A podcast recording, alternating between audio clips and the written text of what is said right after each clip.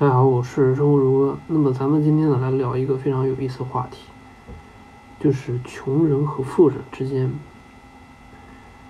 这个两个差距到底是怎么形成的？就是为什么穷人和富人会形成这么大的差距？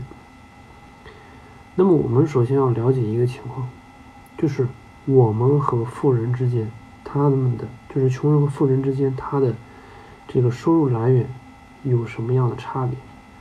那咱们知道，咱们没钱的人，大部分人都是什么？他的收入来源都是什么？都是这个工资，对吧？就是你每个月你去应，你去到一个单位去应聘，然后呢，你给公司去干活，然后呢，老板给你发一个工资。那么其实这个过程你是必须要付出你的这么，你必须要待在那儿，然后你要完成这个任务，你做完这个任务，你才有一个报酬。这是一个工资，这是工资收入。但是我们如果看富人，他的收入来源是不是靠工资？工资可能是靠一部分，但是他真正的收入来源是什么？他的这个真正收入来源应该是他的资产。什么叫资产？比如他有很多很多套房子，我把它叫什么呢？我把它叫房地产阶级。这一类人群呢？他的收入就是什么？就把房子租出去，他手上有几十套房子，他把房子租出去，就可以有很多的收入。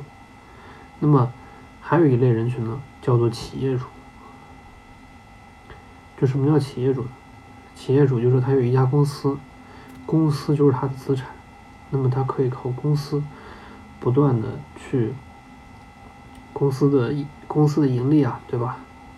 这个就是他的收入。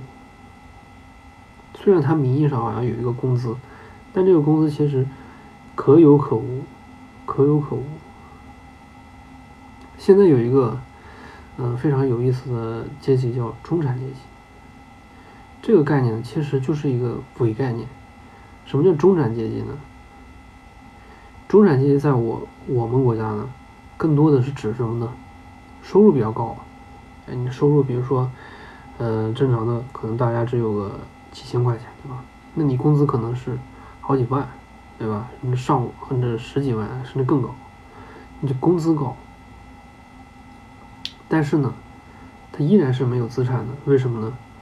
因为他在这些人呢，他可能在这个北上广深，对吧？他能买得起很贵的房子，但是他这个房子是贷款，是贷款的，所以他需要贷款。也就是说，这个房子，如果如果在他这个贷款没有还完之前，准确来说，仍然是负债，仍然是负债。就绝大部分人他是等不到，就是这个房子能够变成资产。什么叫变成资产？就是这个房子你可以不用还贷款。第一个你是没有负债的，第二个这个房子它可以直接给你带来正向现金流。这个意思，这个房子我把它租出去，我能够获得很多的租金的收入。那么这个时候房子就变成你的资产，这个才叫资产。所以我们了解到这样的一个问题之后，就是富人和穷人什么呢？穷人他只有收入，就是打工的收入，然后这个富人呢，他有这个资产。那么资产我们知道。这个资产越值钱，它的是它的这个价格会越越来越贵，所以当这个水，大家知道央行要放水对吧？那么它这个水会推高资产价格，所以它就会变得更富。那那你肯定要问了，那穷人为什么变穷了呢？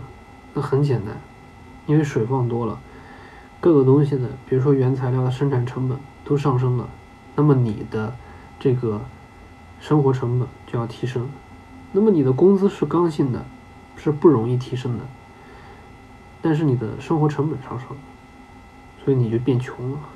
准确意义上，看起来好像是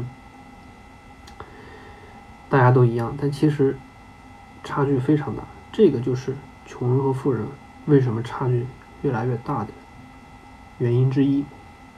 好了，那么咱们今天的内容呢，咱们就讲到这里。